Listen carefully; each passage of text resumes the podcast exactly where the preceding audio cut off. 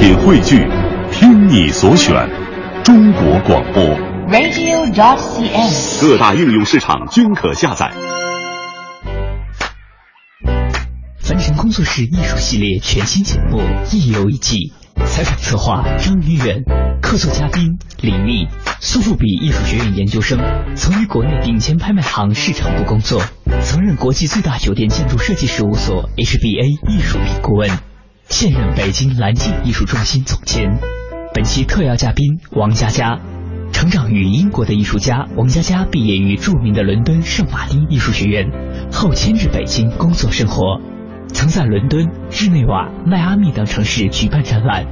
他的经历代表了八零后一类典型的代表，是一位在思考方式上国籍模糊的无国界公民。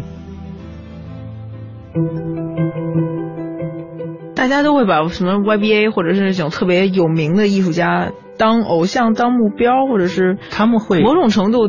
就大家这个 YBA 是个话题吗？在英国是个话题。是，但就是因为现在，因为主要现在有点过了，因为现在看 Jamie Hirst 是五十岁吗？还是六十岁？我忘了。五十多吧。五十多，就他已经没有什么可讨论的吧？他已经赚了这么多钱，然后这么有名了，就是现在讨论他好像没有什么太大意义吧？除了你是你想做一个跟他一样的一种模型的人，就是艺术家，你可以向向他学习。但是好艺术家又是每一个类型又不会是一样的。咱们在这边讨论是因为咱们还相对落后了二三十年吧，那个当代这块至少落后二三十年。在那边你上学的时候，YBA 还是个话题吗？因为萨奇那个时候还相对活跃啊，十年前萨奇还很活跃。但那个就是，比如说我们看展览的时候，基基本上看那个，比如说 Chicago 和 White Cube。都很少，就不太展。他们就是 Damien Hirst、Tracy Emin 不算很新的画家了。对，一年他们八十年代出来的嘛。对，比如说从八六年就开始展，那个是我我上学是二二零五年还是二零六年，就是他们真的是已经非常 established 了。比如说我真的是我是九十年代上大学的话，是每个人肯定是想向他们学习嘛。嗯。但我们就是已经觉得他们非常 established，就不是说你会觉得他们过时吗？他们现在肯定有点过时了嘛。就 Damien Hirst 就是他基本上把他那个。自己作品拍卖之后就已经有点过时了吧？他赚够几就几百个 million 就应该不用再考虑就是艺术什么什么东西了吧？嗯，他早就已经不是一个艺术家，他可能变成像安迪沃霍那种传奇的人物了吧？对，他变成社会的一个文化的 icon。icon 就不是说像什么 Jeff Koons 这样的，我我就完全不想他是一个艺术家了，他已经超越这个这个 title 了吧？他也不是自己的东西，他已经早就不会觉得工作室在做。其实我们说到了 YBA，然后虽然这批人可能已经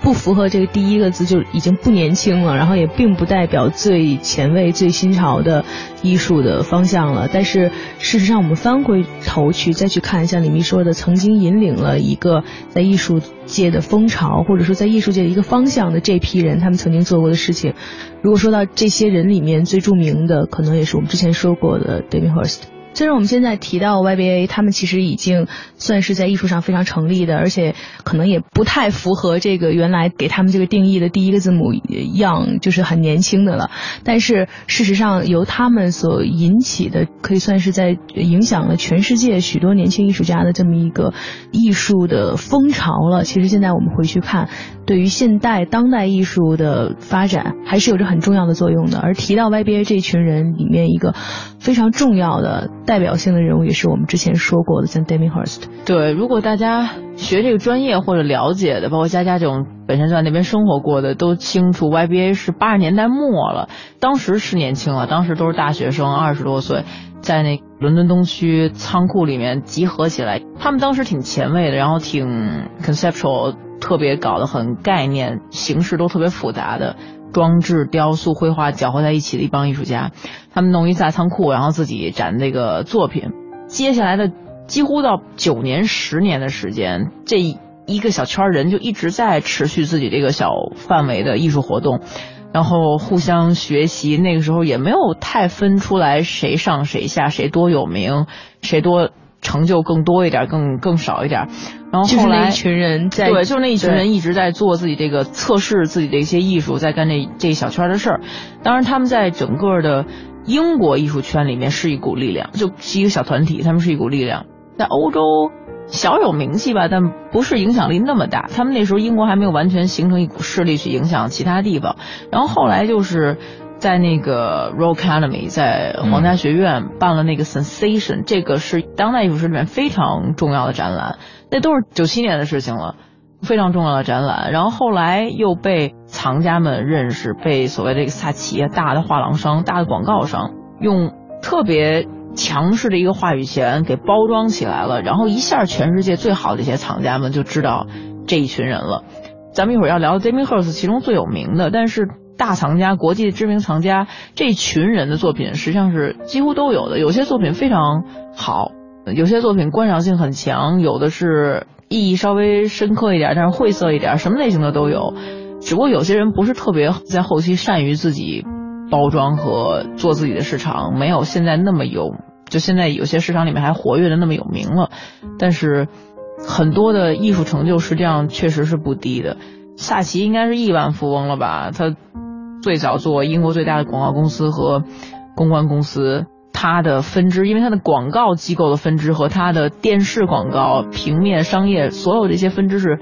触角很广的。然后他就策划了这个所谓的 YBA，是他策划出这个团体的，就好比策划一个明星的团体一样。然后一下把他们这一个团体打造成了英国当时啊九十年代和两千年左右的这个当代艺术的代名词了，再加上几场特别轰动的拍卖。我前一阵子看了一篇文章，笔法比较辛辣吧，然后其中讲到了当代艺术，作者是一个美国人，然后算是一个新闻记者出身的，然后他谈了他对当代艺术的看法，其中他就提到了有一点，就是说有没有一种可能，就是当代艺术现在的发展是一种。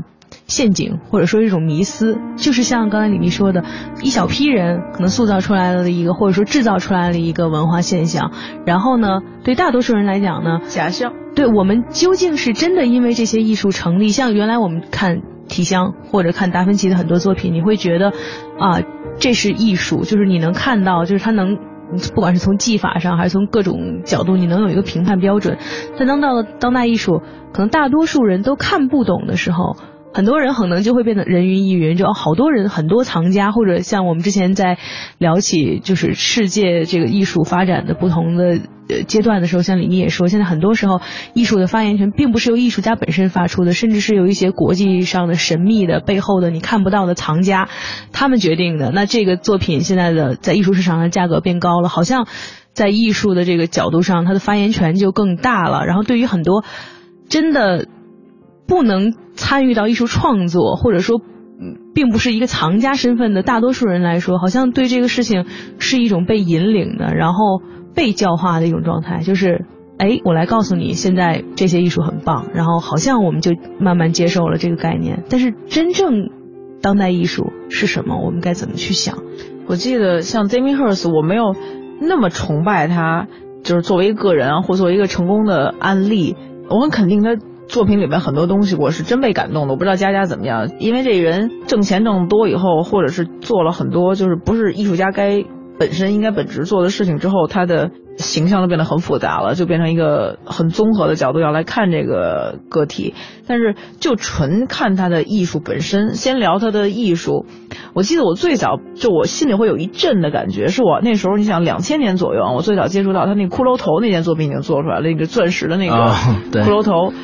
也是萨奇，其实也是萨奇策划的。要没有那些这么有钱的人给他那一堆钻石，让他做这么一个东西，那种艺术市场的明星是不可能诞生的，这是不可能诞生的。这绝对是一个极高招的一个公关手段，一个一个大的广告。但是我觉得，就是他接受采访或者他站在他的作品之前，你能看出来他很戏谑，然后也很傲的，就是那种很傲气的。但是他很认真的，最后在一堆乱七八糟的采访问题之后。说了一句，就别人好像问他是说，现在你做的艺术的意义究竟何在？你就前面讨论了一堆有模有样的什么关于生死的问题吧，关于你用这么贵的就是金钱和死亡的，就是乱七八糟的一些可能的这个作品讨论的议题。然后最后问所有就是变成 in general 概括来讲，你想讲的就是我们今天的当代艺术想讲的是什么？或者你如今已经成功了，或者你这一下一炮成功了？你想给大家传达一个什么信息？然后 David House 很简单说，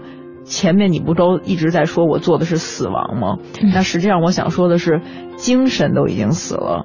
还有什么能永恒？还有什么能留得下呢？然后那个采访的人就无言以对就没有接下去，然后说 OK，那我们下面进那个下面那个广告。我你知道我在那个那个 interview 那个视频前面，我就就心里就一揪。你知道这个艺术家是心里非常清楚，他在挑战这个空虚的社会。我想他站在那儿，他能预测自己未来五年生活会变得很轻松、很富有了。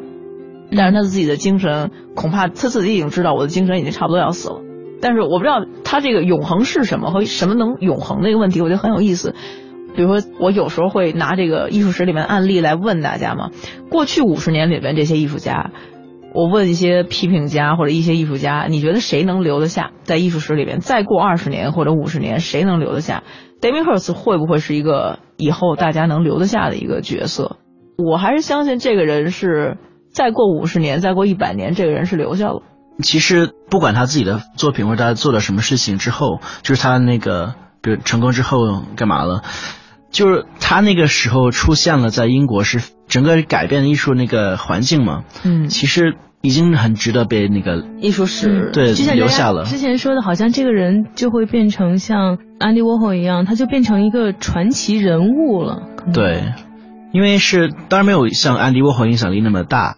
因为呃伦敦那个时候就八十年代的时候，其实基本上没有出现过他这样的作品的人。然后就嗯现在看也很多很难能想象，就他那时候做的，比如说鲨鱼啊，或者就是切一半的牛啊，就是或者他做的任何就是关于药啊东西，就是基本上没有怎么太看过这样这么就是大型的装置的，在这么年轻的艺术家里出现过这样的一种新的东西。所以就是人这么会关注，就是 Damien Hirst，为什么人就这么认可他？就他其实挺有才的，嗯他做东西也特别有一个很好的 finish，就是看的是非常漂亮的。对，就是一个很难把握的一件事情。其实有些东西挺暴力的，福尔马林里面泡死动物，你仔细想想是很不舒服的，但是它传达出来一种很协调的美感。然后药片儿这种东西，明明是一个你不希望在你生活中看到药片儿，就是我们人总是有些不能直面的问题。就如果你有是某种病症的，如果你是有胃病的，你很讨厌看到胃药在你的桌子上天天摆着，你知道自己有这个病痛，但是你特别讨厌承认这件事儿。就比如你是一个抽烟的人，所以我这种你看到药瓶就放心的人，应该是没什么大事儿的。这就说明那东西根本就不是你生活的部分，只不过是来了就去了的东西。你要是一个抽烟的人，他心里其实知道自己天天都想戒烟，但是如果一个人在旁边天天提醒他戒烟这件事，就会很就烦会很烦。如果你是有胃病的人，我知道到点儿我要吃药，但是你不要把药瓶天天给我摆在眼前，我会很焦虑的。他的一个作品。把药片儿很漂亮，其实药片儿那个作品非常漂亮，即使拍成摄影，对对，版画做出来都非常漂亮。然后他那个烟灰缸，巨大的烟灰缸里面全部都是烟头，就是他非得把这种东西放大，但是放大的美感有一种很讨厌的美感，就是这种东西。你摆在这儿是一个很讨厌的事儿，但是它摆出来特别的有艺术的美感。一个泡在福尔马林里面的动物，然后他妈妈大牛在前面走着，小牛在后面走着，两个人都被抛开了。这是多恐怖的一件事情，多暴力的一件事情。但是，一被泡在福尔马林里面，就变成永恒了，那多美啊！然后那个福尔马林的液体那个颜色又是一个嗯特别暧昧的颜色，然后里边那些被装置好的那些动物，你就觉得特永恒，就你就觉得真的是他们被保护起来了。他们明明死的很惨，但是你又觉得他们被保护起来了。就我看佳佳的表情，我突然觉得一个艺术家的体会和一个忽路一概乱忽悠的说批评的人的体会的差别。佳佳应该可能没觉得这么多特别感性的东西吧？没有，其实我觉得他的那个早期作品真的很有意思的。我上那个大学之前，其实我的当代艺术的那个学习非常少。我上学也是那个我老师教教他传统他们上来都画画，都画画，他们看的都是比如说最新的最新，也就是像毕加索这样的，嗯，modern art，就没有像没有从来没有就看过基本上 contemporary 那种。老师不带我们去看这个，他也不鼓励我们去看，他觉得就是这个东西是还没不是艺术定论的吧？他觉得他真那时候觉得那这不是艺术，因为哦我们老师比较非常传统的嘛，说你就画这样就画比较传统的东西是最好的，画树啊，画人体啊什么的。然后我爸妈也是比较传统的画家嘛，他们也不太去看那个当代的展览，嗯，他们还是喜欢去看印象派的东西啊，或者之前的。然后我上圣马丁之后，我才知道 Damien Hirst 是什么样的，是谁。我现在可能没有听说过他。然后我第一次看，我也觉得是就很刺激嘛，就看就看这个大的鲨鱼是也是一幅艺艺术品，我觉得很有意思。我觉得 Damien Hirst 真的是像他会把他的一些可能小时候的什么电影啊、什么东西的什么呃印象印象都放在就他的画面里面，所以我看这东西我还能理解这是什么东西。比如说看那鲨鱼，我可能想，比如说像零零七那种坏人的那种角色的那个鲨鱼在一个池子里。要专门去制造一个很复杂的一个，要把一个人杀死，要难道还要用鲨鱼去杀他吗？就那种东西，我就可能体会到，就是 Damien Hirst 是什么样的一个艺术家，也是在什么年代长大的，会做什么样的东西。但我不理解是为什么一个艺术家可以做这样的东西。我小时候就是，嗯因为我真的小时候以为画画就是就是画，拿嗯油画笔或者拿水粉啊，或者拿雕塑来，或者拿 clay 就是来做个什么东西。突然，你刚才说到你爸爸妈妈如果经常会去看印象派，我特别能理解。如果大家能见到佳佳父母的话，特别像是中国绘画技法下面的印象派，嗯，但是稍微具象一点，它那个棱角没有那么模糊，但是颜色的那个复杂程度和。那什么，原来哦，对你父母肯定是长期在国外的时候，都是，尤其在法国和英国，都是在看这些吧。对。但对你来说，你是一个画画的人，你难道没有过那种？就比如说，我是一拿笔写字的人，我有时候特着急，就是我有些东西我就是字真的写不出来，你知道那种感觉？我希望我有个镜头，我会。拍电影，我一定要靠镜头才能立体的才能表现出来。我文字是砸了我的打字机，我都出不来那个东西。然后你是画画的人，难道没有那种感觉？就是你想撕了画布，你一定要靠雕塑，一定要靠某种行为、某种东西来表达的那种时刻吗？我我有我有这个时候，但就是多难受啊！但问题是画一个东西的那个诱惑力太强了，对画下来就是画的这个过程中是特别特别就是。可是你都画这么多年了，天天画哎。对啊，但是是不一样的，就是因为画家真的就不是说你是真的是做装置的或者做 video 就没有这个感觉，画是非常 personal，非常就是因为你跟画有一个和材料和画有一个沟通的一个过程。就是那个我我之前看几张文章关于绘画，他们说那个其实你画面的那个里面的东西其实是不存在是艺术方面的，那就只是颜色在画布上。是画框外面的所有所有的东西，其实真的是艺术。嗯，被留下的其实只只是颜色跟画布，被忘掉、被抛弃的是其实是真的真正的艺术。对 painter 来说，哦，所有的笔触，你没有画上去的，或者是在过程中你筛选的。对，就是就是你画的那，你画的整个过画整个过程，对，过程是最重要的。但那个就是你留不下来嘛。那就是画家自己会享受、会感受的那那小部分。这不是艺评人写的，这是搞文学的人写的吧？文学人，我在看那个，对吧？对对对对，像是搞文学的人写的，不像是艺术批批评家会。批评家们很狠的对艺术家们，就是你应该作为一个天生有一定的才能和天赋的人，你应该承担什么样的责任，你就要承担什么样的责任。对，他们只只是说那个 painting 那个过程嘛，就是说。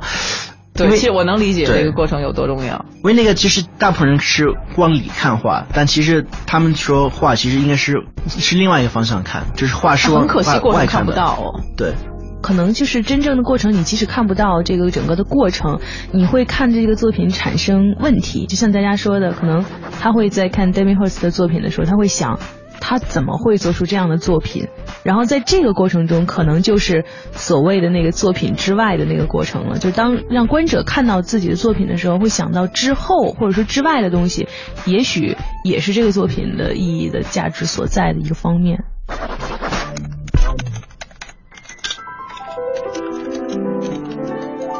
在听嘉宾们介绍的同时啊，我也在网上查询了许多达明赫斯特作品的图片。这不看不知道啊！一看才发现，原来我曾经看到过的那个钻石头骨的作品，竟然就出自他手。对于那件作品，我第一次看到的时候，心里就产生了疑问：究竟他想要传达什么，表达什么呢？哎，现在正好有机会去探寻一下他背后的原因了。但没想到啊，这个答案却深刻的让我有点震惊。他自己说。之所以会这样创作，是想要把最为重磅的事物——金钱、名望、成功，都扔到死亡面前。真是不得不说啊，在理解了这件作品背后的含义之后，再重新去看作品本身，确实能让人产生一种完全不同的感觉。那接下来我进一步想要去了解的就是，究竟是怎样的成长背景？会创造出这样一个所谓的艺术怪人来呢？我们继续来查询吧。underneath the tree.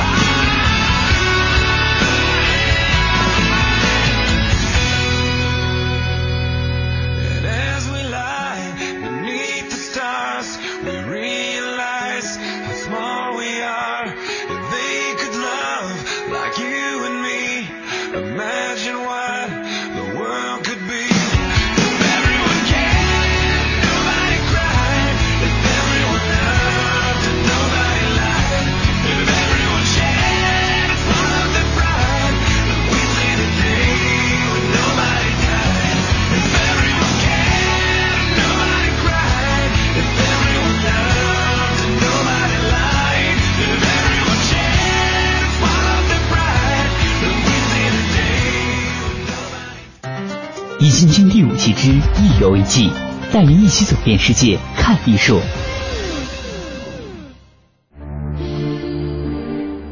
带着对达明赫斯特的好奇，我们的主持人李奇轩开始了解这位艺术家，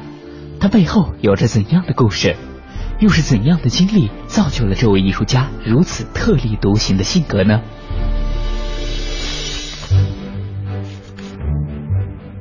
资料上说，达明赫斯特一九六五年出生于英国的布里斯托尔，在英格兰北部的利兹长大。小时候，他被母亲看作是一个病态的古怪孩子。上学时，他的成绩常常是 D；青年时期，他却吸毒酗酒。然而，这一切都没有妨碍到他在还不到四十一岁的时候，就成为了当代最有名、最富有、最成功的艺术家。那么，我就很好奇了，这位艺术家的作品，我们该如何去理解？他又是为什么会如此的出名和成功呢？带着这样的一些问题，我又一次打开凡尘工作室的官方微信，想听听一游一季的节目嘉宾怎么说。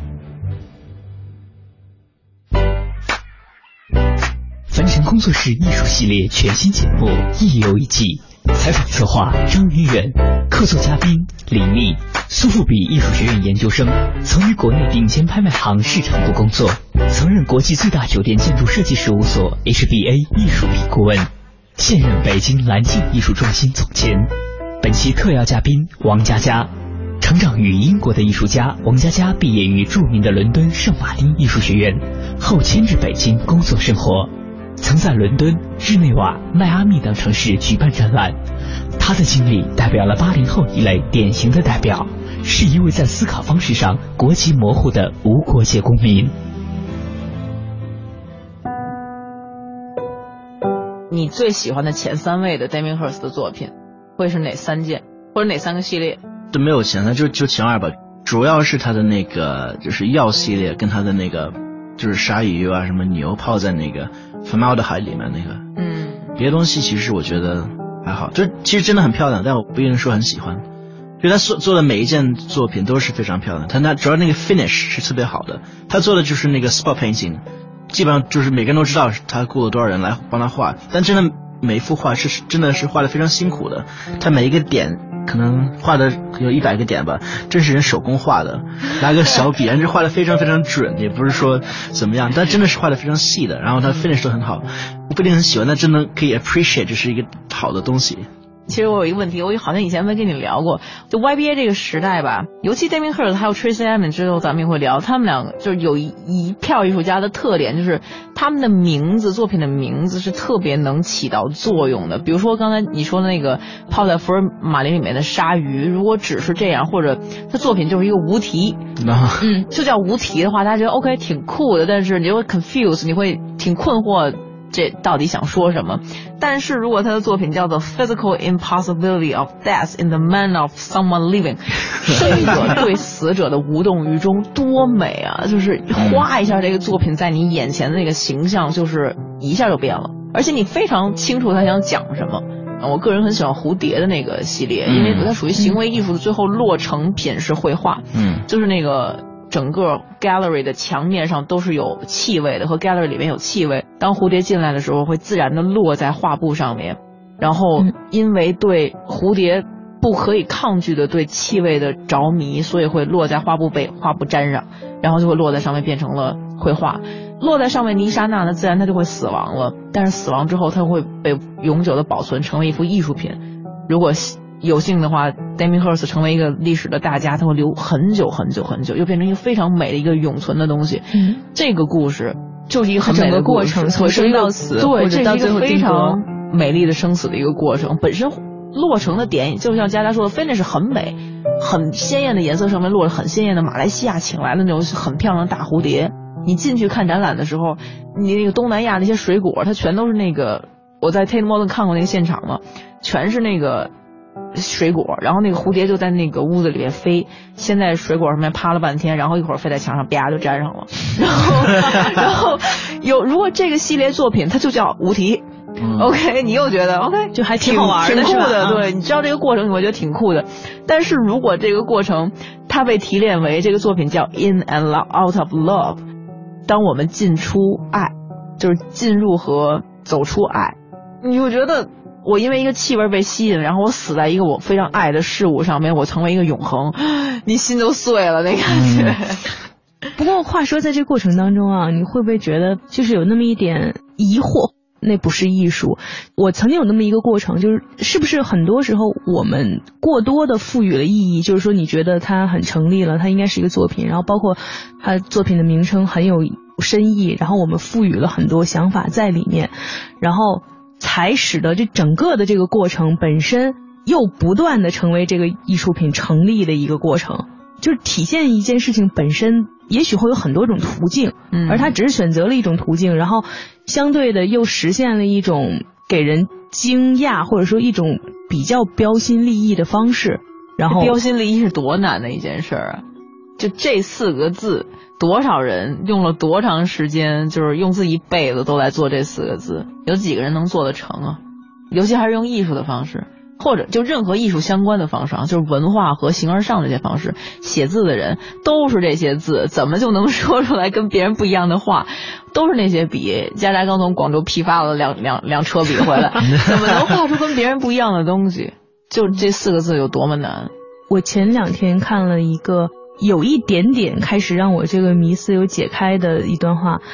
就说到其实我们之前聊了很多艺术家在。到近代之前吧，李密每次在跟我讲这些作品的时候，我会觉得哦，在看的时候能理解，或者说在看画的时候背后能看到很多。但是说实话，到了我觉得是从 Jackson Pollock 那个时候开始，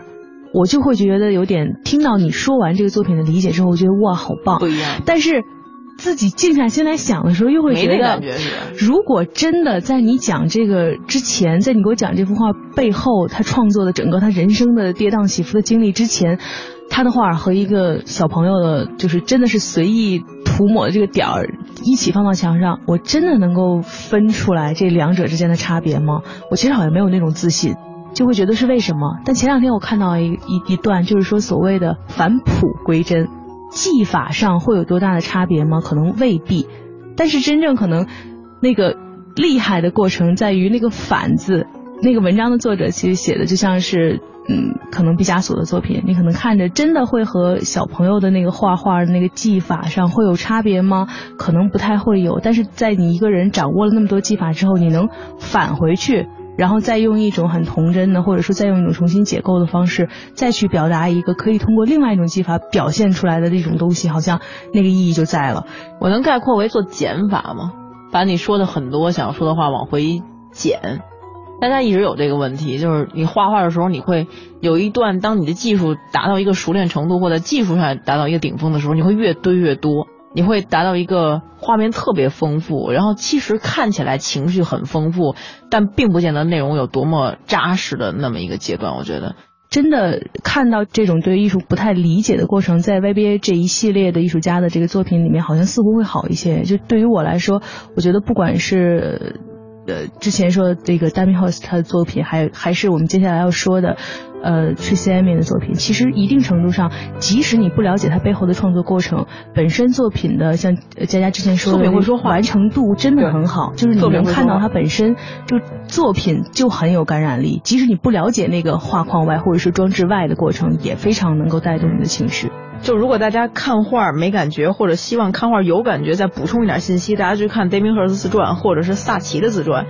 就是你看自传的时候，你非常清楚这东西是谁写的，然后你就会心里有个掂量，你能打个折扣。人都会自说自话，所以你知道，OK，这是他们的自传，他一定说话的时候会是一个非常个人化的一个角度说出去的。但是你打完这点折扣再去看这些萨奇和 d a m i n Hirst 自传的时候，你非常清楚一个九十年代末和两千年的时候社会是一个什么样的。文化和当时艺术是一个什么样的形态？和 Damien Hirst 有本自传特别有意思，它叫 I want to spend the rest of my life everywhere to anyone to，然后 one to one always forever。就是你看这个人讨论的是，我希望我下半辈子，就我不做艺术家了，我希望我生活在任何的地方，对于任何的人一对一，一直永远的存在。就是你说这个人他再。挣多少钱，他再有多么让人厌恶，他是说得出这种话的人，就是在艺术的程度和他就算作为一个人的思维方式上，我觉得他也是跟一般人不同的，他一定是有可取之处的，而不是一个价钱反过来推，他是一个几百万美金的一个艺术家，所以他是个好的艺术家，而是因为说出这种话，即使他很讨厌，他很很高傲，但是他是一个照你说的，就是做出所谓的标新标新所谓的立异有多么难，他至少能标新立异。比如我看他画画，我刚才想说那个名字的那个事儿，是因为他的画也是他偏抽象嘛，然后他的名字是很很有故事的对，他的名字都是很有故事的，就是一幅很抽象的画，比如说这是在这个时刻之后太阳就落下了，就是经常是这种特别。文学气质的名字加上一个相对抽象的画，但实际上像严远刚才说有一个问题，就是咱们突然一下讨论美学了，还行，你会在形式的巨大丰富中，最单纯的那个点找不到了。有的时候你画的很简单，但是你的情绪到位的时候，实际上可能很简单就能表现得出来。可能有些时候力量是靠这个表现的，但艺术家的性格也不一样，不同的情况也不太一样，还真的挺因人而异的这种状况。你对你自己那个名字跟画的这个怎么搭配是怎么想的呢？我觉得很多人看画人都会有这种问题，就是这名字为什么要起哎，对，这个名字？在看你作品的时候，有藏家会问你这种问题吗？肯就是定会。这个可能每个画家不一样的，因为我其实我名字基本上大部分不是我自己写出来的，不是我想象的，然后写的。这个名字就是一是一句话，我可能会存很久，就是可能一年会存可能一百个名字，就一百句话吧。他每次画一幅画，会把一个名字拼起来，放在那个画下面，就说这个就是你画的名字好了。因为我画的可能对我来说不是很抽象，但大部分人看的话，可能很难能看出来我想表达的东西。我这个每个名字，然后就要是最后在展览中放在一个画册里面的话，每个名字都会给你一点就是一个 clue，就说我这个整个系列里面我在想讲什么东西。刚才李密说那张画叫。在太阳升起后我要离开，还是很简单一句话，就英文说 “Leave here when the sun rises”。那个是我看到的，就那个动画片叫《Princess Mononoke》。呃，幽灵公主。幽灵公主的里面，就是我不知道为什么没有看过，但我就看那过程中，就突然很有灵感，觉得他就是所有的情绪都在这个很简单的那个话题里面。其实他翻译的也不一定很好，但我很喜欢看，就是从日本或者中文翻译的那些东西，我觉得很有意思。所以这个。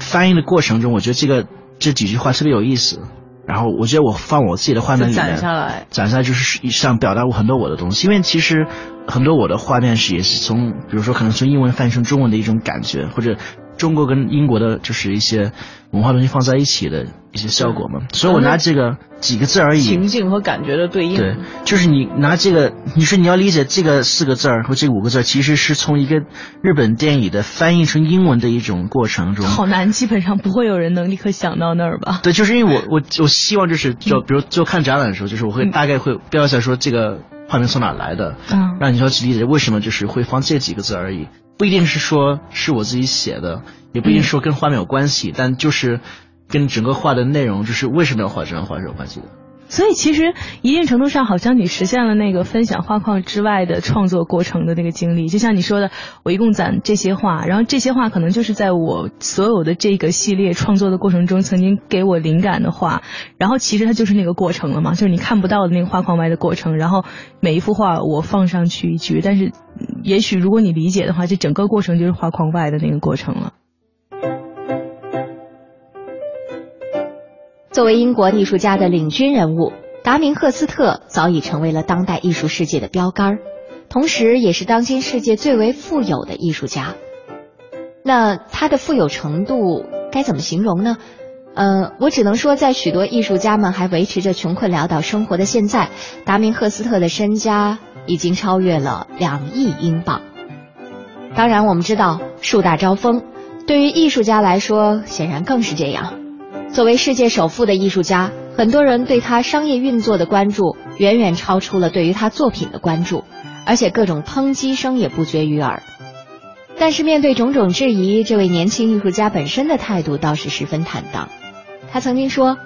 我不认为金钱应当成为追求的目标，但是我从小没钱，所以我可能比别人更为金钱所动。”听听他说的话。大概这就是一个成功的人不屑于去对现在的种种评价表态吧。虽然有很多人质疑他究竟是不是能够算得上是一位天才艺术家，但是我想，在等待着时间给我们最终答案的同时，不可否认的是，他已经成为了这个时代的一个标志性人物，留在了文化艺术的长河当中。感谢您收听今天的节目，欢迎您明天同一时间继续收听凡尘工作室更多精彩内容。凡尘工作室艺术系列全新节目一游一季，总策划王小晨，执行策划张怡远，制作人马素双。